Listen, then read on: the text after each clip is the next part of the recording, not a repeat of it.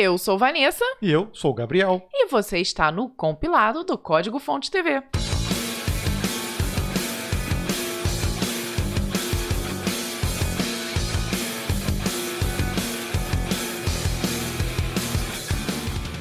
Seja muito bem-vindo a mais um compilado. Estamos na edição 5, na semana 5, entre os dias 17 de abril e 23 de abril. É um prazer ter você aqui conosco. Hoje, quem está nos assistindo já está vendo que eu não estou no meu melhor dia, né? Um pequeno probleminha no meu pescoço, precisando usar um colar aqui para me manter devidamente parada. A Vanessa está com uma protusão discal, alguma coisa desse tipo. E aqui a gente até inverteu as cadeiras. Ela reclama que gosta de cadeira de secretária, né? E não usa a minha cadeira gamer. Agora ela tá usando a minha cadeira gamer. Só para eu poder ficar aqui assim recostada, gente. E se eu dormir é por causa do relaxante muscular, vocês me perdoem. então, de repente, agora ela se convence a comprar uma cadeira melhorzinha para ela. Quem sabe, né? Ai, mas aí a outra parte da minha coluna vai reclamar. Eu estou num dilema agora. e seja você muito bem-vindo, vindo do YouTube, seja escutando a gente em alguma plataforma de podcast. O compilado, caso você tenha caído aqui de paraquedas, é a newsletter semanal do Código Fonte TV, onde a gente faz um apanhado, um ou melhor, um, um compilado. Né? Exatamente isso que eu ia falar, Gabriel. Nós fazemos um compilado de notícias sobre o mundo, o mundo da tecnologia, não sobre programação ali, é ainda mais filtrado. Exato. E a gente separou aqui umas notícias que nos chamaram a atenção nessa semana. Se você ainda não ouviu as outras edições, é, convido você também a ouvir as edições passadas do compilado, tá bom? E agora, para quem está assistindo a gente, um um beijo especial, porque as pessoas que assistem a gente no compilado são membros do clube do CDF no YouTube. A gente criou um plano especial lá que é apenas R$ 1,99 por mês, que dá direito a você assistir a gente e ver a Vanessa aqui com o pescoço ferrado. a imagem não está muito bonita hoje, gente. e é só R$ 1,99. Isso ajuda a gente aqui a financiar esse projeto nosso. Tá dando um trabalhinho, né? Tá dando um trabalhinho, mas tem sido um imenso prazer. É muito gostoso ficar aqui. Eu tento fazer a minha voz de dubladora, narradora, para quem nos escuta através de diversas plataformas de podcast poderem ficar mais felizes com a minha voz. e se você não é inscrito também no compilado, quer receber ele por e-mail, é muito fácil. É só ir lá em compilado.códigofonte.com com.br. Bota lá seu e-mailzinho, aquele e-mail que você mais usa, que você gosta de checar toda hora. E aos sábados, a partir das 6 horas da manhã. É isso mesmo que você ouviu, gente. Às 6 da manhã, bem cedinho, para tomar um café já se informando com as notícias da semana. Isso. A gente, a gente vai aparecer para você aí aos sábados também. Olha só. Será que eles vão enjoar da gente? Com certeza.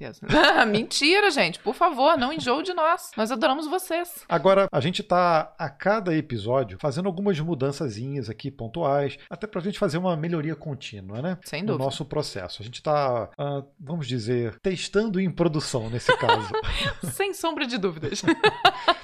e já no episódio passado, a gente fez uma mudançazinha aqui na entrada, a gente tirou a música de fundo, aí dá para ouvir com mais clareza só as nossas vozes, mas tem uma trilha que, que eu inseri que é do Gus Monsanto. Então eu quero agradecer aqui ao Gus, nosso amigo. Ele é aqui de Petrópolis, um super músico, super cantor. E ele... Uma voz incrível, embora a gente utilize ele mais a trilha, principalmente no início, né? Mas com um vozeirão assim de espantar. Olha, na descrição aqui do episódio tá o nome da música, que é o Nothing, lá em inglês, né? Nothing is Impossible, do disco Karma Café. Tá disponível aí nas principais plataformas aí de streaming. É... Convido você a conhecer esse álbum do Gus. É sensacional. E se você nunca tinha ouvido falar do Gus, provavelmente você assistiu a participação dele lá no canal do Gaveta, um dos últimos vídeos que ele lançou, que ele dá. É, é fizeram um meme, né? Uma música de meme. Fantástico, gente. Olha, eu tenho certeza que muitos de nós gostariam de usar aquela música em algum momento na vida.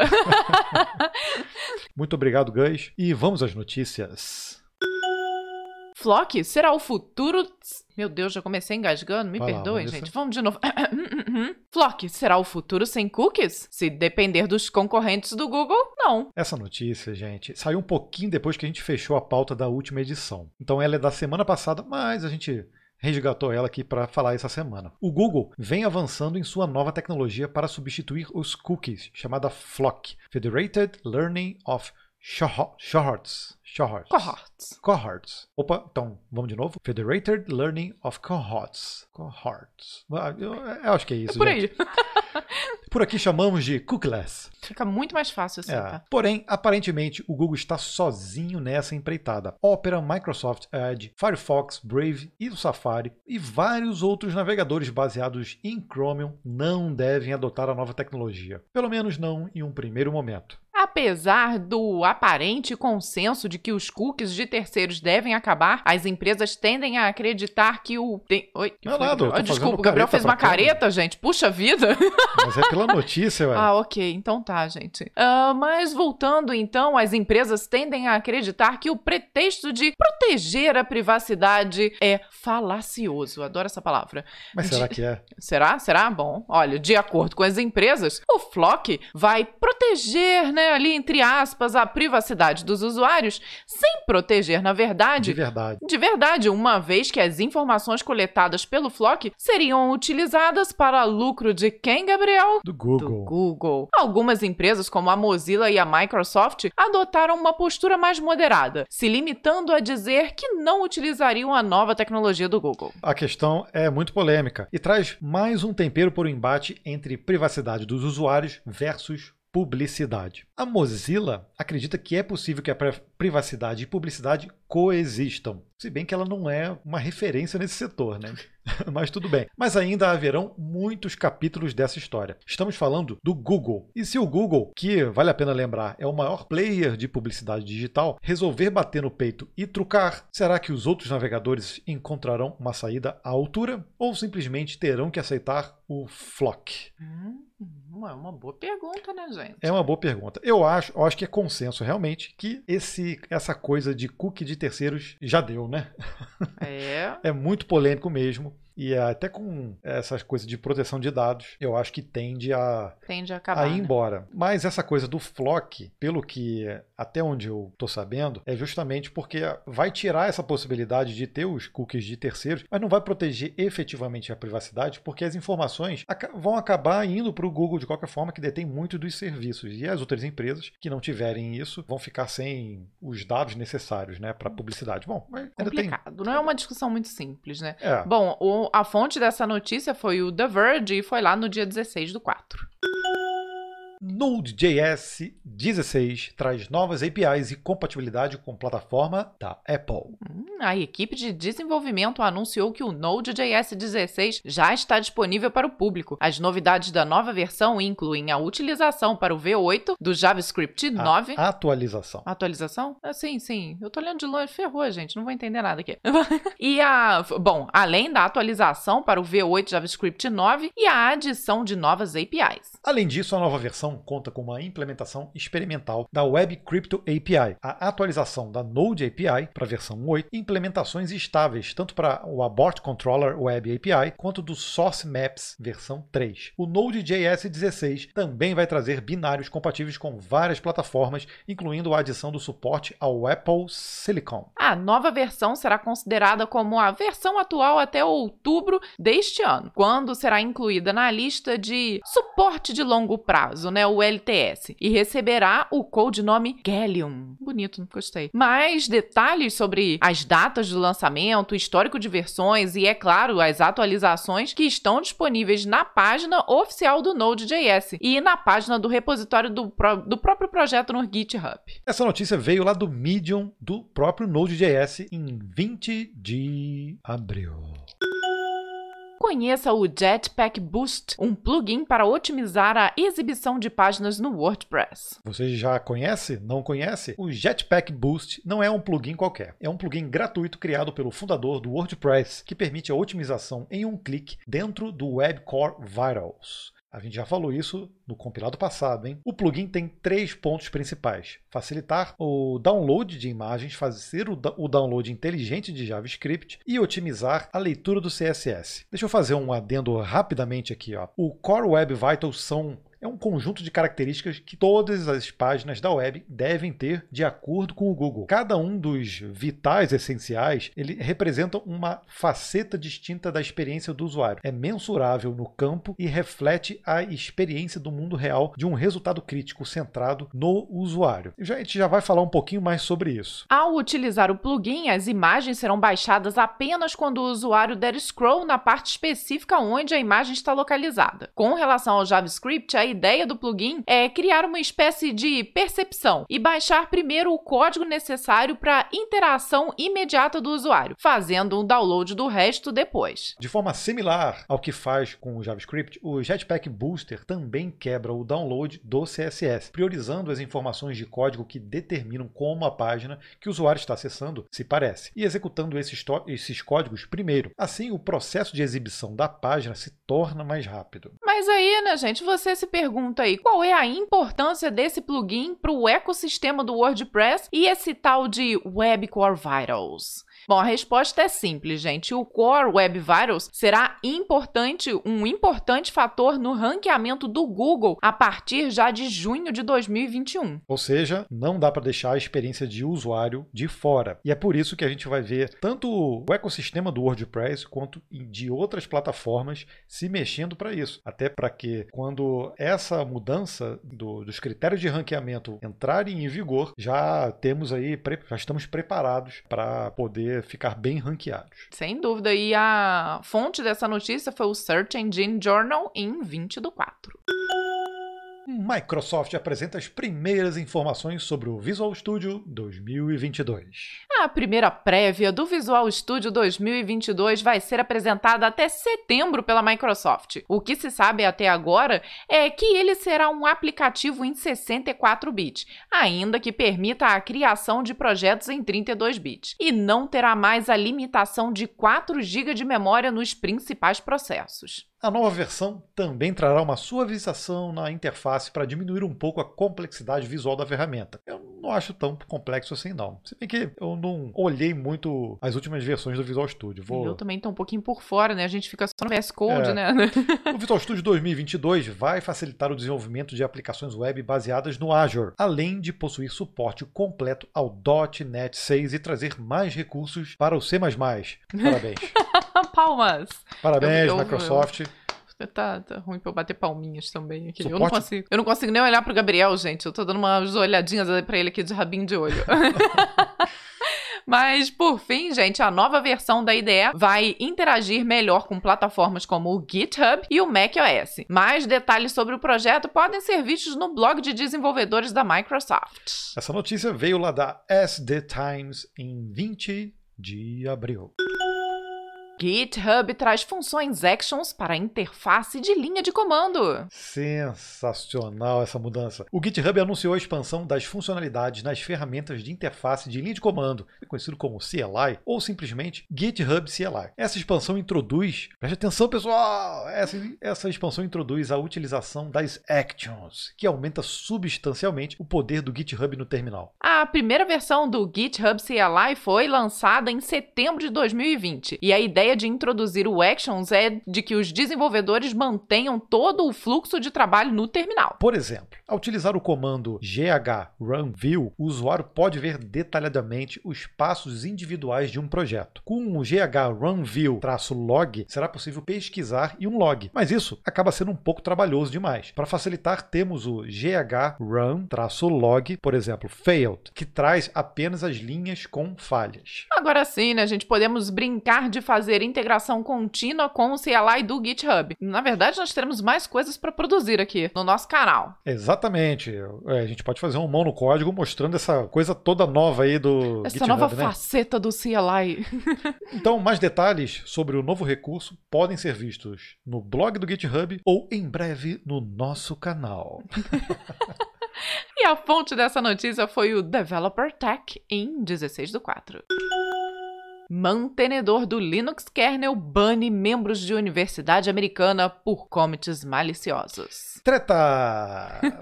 em fevereiro, uma pesquisa feita por membros da Universidade de Minnesota enviou commits maliciosos para o kernel do Linux. Esse tipo de prática é até bastante comum. É uma, é uma ferramenta importante, pois ajuda a melhorar a segurança. Então, não tem muito problema fazer isso, desde que a equipe de desenvolvimento do software em questão não apenas saiba, mas também esteja de acordo se esteja fazendo isso. Não foi o caso aqui. A pesquisa tinha como objetivo mostrar como softwares open source são suscetíveis a receber commits maliciosos. Mas aparentemente a equipe do Linux não foi avisada, né? Olha só que feio. E ao saber disso, um dos maiores mantenedores do Linux, o Greg Crohan Hartman, pediu que os membros da Universidade de Minnesota passassem a parassem, parassem né, de enviar os commits para permitir que a equipe revisasse os códigos e garantisse que nada de malicioso passasse para os usuários finais. Mas olha só o que aconteceu. Mas quando o Aditya Pak, que é um membro da universidade, questionou o pedido, dizendo que comentários de Crow Hartman eram quase caluniosos e só intimidavam novatos, o desenvolvedor do Linux perdeu a paciência e decidiu banir os usuários que utilizam o endereço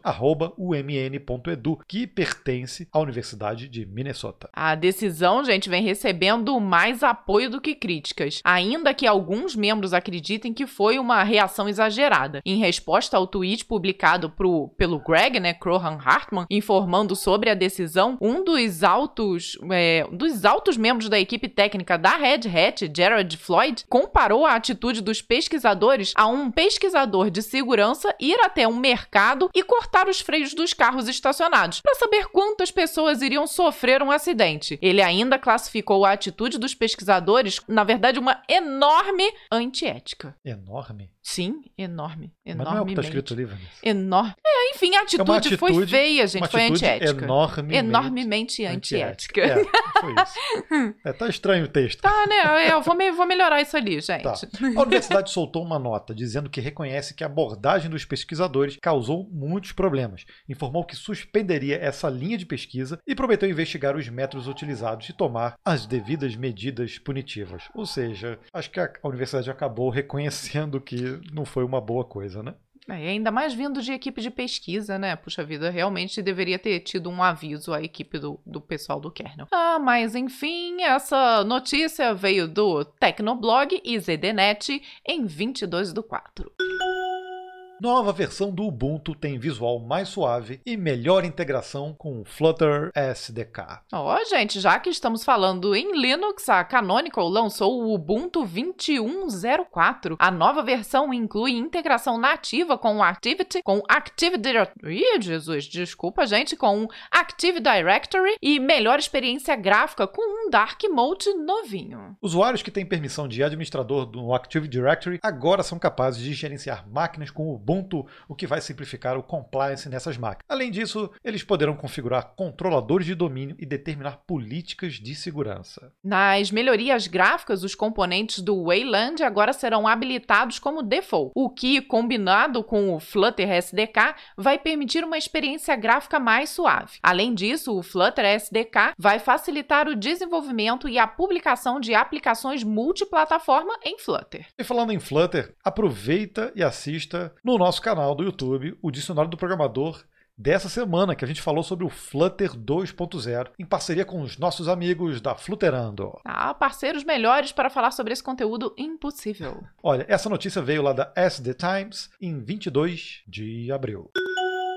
Google divulga plano para corrigir melhorias no AppView do Android. Pronto, passamos agora para o mobile, falamos de Flutter, vamos agora para o mobile. Rapidamente, né? Quem desenvolve para Android e que já trabalhou com WebViews sabe muito bem que esse recurso é ótimo para dar problemas, né, gente? Vamos combinar. No final de março, essas falhas no WebView causaram travamentos em alguns apps Android como Amazon, Google, Gmail, Twitter e muitos outros. Aconteceu aqui também na nossa nossa casa, no meu celular especificamente, no LinkedIn. Ele ficava fechando o tempo inteiro e, milagrosamente, no, em um dia seguinte, resolveu. Sozinho. É. O Google já está ciente e trabalhando para que isso não aconteça mais. Assim esperamos. A ideia é fortalecer o recurso responsável por exibir as páginas web dentro dos apps. São cinco pontos para que isso aconteça de verdade, de acordo com o Google. Eles Primeiro, eles, eles querem auditar o WebView e suas dependências. Segundo, eles querem fazer a implementação de um modo de segurança para permitir reverter uma configuração em caso de falha. 3. Melhorar a testabilidade de experimentos e o processo de implementação de novidades. 4. Agilizar mecanismos de atualização do WebView e do Chrome através da Play Store. E, finalmente, o quinto, melhorar comunicação durante incidentes com os usuários e parceiros sobre o status da resolução. É só isso só que eles querem só. fazer. É pouca coisa, né? Ó, deu para ver que não é muito prático de se fazer, né? Então, nós vamos desejar que para eles o quê, Gabriel? Boa sorte. Boa sorte. Essa notícia veio do Tecnoblog em 21 de abril. E agora é que eu percebi que eu não mudei aqui a legenda. E a Vanessa ah, não me ah, lembra. Não, também. não lembro, Gabriel. tô nem conseguindo olhar direito. É. Eu tô. Eu, gente, eu estou com o colar cervical mirada para onde eu tenho que ler, entendeu? Então eu não consigo nem ver o Gabriel, nem ver direito vocês na câmera. Oi, é, gente. A minha copilota aqui tá, tá, tá falhando. Quebrada. Vou apertar o eject aqui. É. Precisando disso mesmo, gente. Olha, então a gente vai fazer uma citação especial. Não é uma notícia voltada à programação, mas é uma notícia muito importante em relação à tecnologia. Essa semana acabou saindo a notícia que a Ericsson, aqui no Brasil, a fábrica no Brasil, começou a produzir placas para 5G. Isso é, é, vai ser muito legal para dar uma certa independência para a gente nessa tecnologia que é revolucionária, né? Daqui a pouco vai estar vai tá aí disponível para todo mundo. Então é muito legal saber que a gente já tem uma certa independência nesse sentido, né? E agora, agora foi eu que me, me atrapalhei todo, peraí. E agora chegou aquele momento especial para a gente ler o comentário da semana. Olha, eu separei três comentários, tá? E a Vanessa excluiu dois. Olha Ai, só. Gente, aqui são já... muitos. A gente combinou que ia ser um só por, ah, por coisa. Já Como joguei, assim, Gabriel? Foram três comentários tão legais. Ó, já, já joguei. Mas eu, já. eu não joguei eles fora, não. Eu botei eles para próxima semana. Pra... Então, mas aí para próxima semana a gente fala dois? É, eu estou, eu estou é. com problemas, Gabriel. É, você, você tá precisando me ejetar mesmo, viu?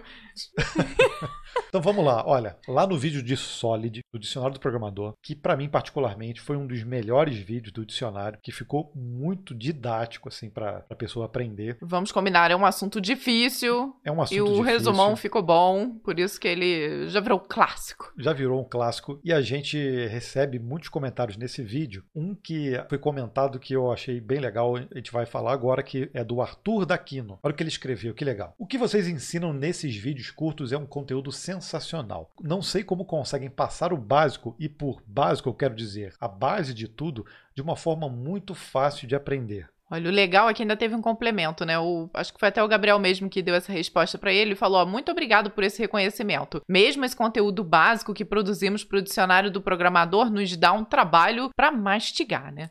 É, o, a gente não fala muito dos bastidores, né? É, gente, mas cada dicionário desse aí, às vezes são dias ali para serem feitas as produções, né? E criar todo o roteiro, criar os exemplos, realmente tentar mastigar aquele conteúdo. Não é muito fácil não, de se fazer, não né? Não é. E aí o Arthur respondeu novamente. Nossa, e aí nossa, foi melhor a resposta Lágrimas. dele ainda, né? Porque ele falou assim: com certeza, eu fiz uma entrevista de emprego ontem e, graças ao vídeo, eu fui capaz de explicar tudo o que eu aprendi aqui. Muita gratidão. Cara, gratidão é a minha de poder ler esse tipo de conteúdo. Arthur, muito obrigado por você compartilhar com a gente essa tua experiência com o nosso vídeo e a gente fica muito feliz de saber que esse vídeo te ajudou. Ah, ainda mais assim, né? A gente vê algo tão palpável, né? Ajudou você a, numa entrevista de emprego, né? Que é justamente esse momento tão difícil ali na nossa carreira, né? Você tá tentando uma oportunidade numa empresa nova, então saber que nós estamos ajudando neste momento difícil pra gente é incrível. Obrigada, viu? Obrigado, Arthur, por ter comentado. Já vamos separar esse seu comentário aqui, ó.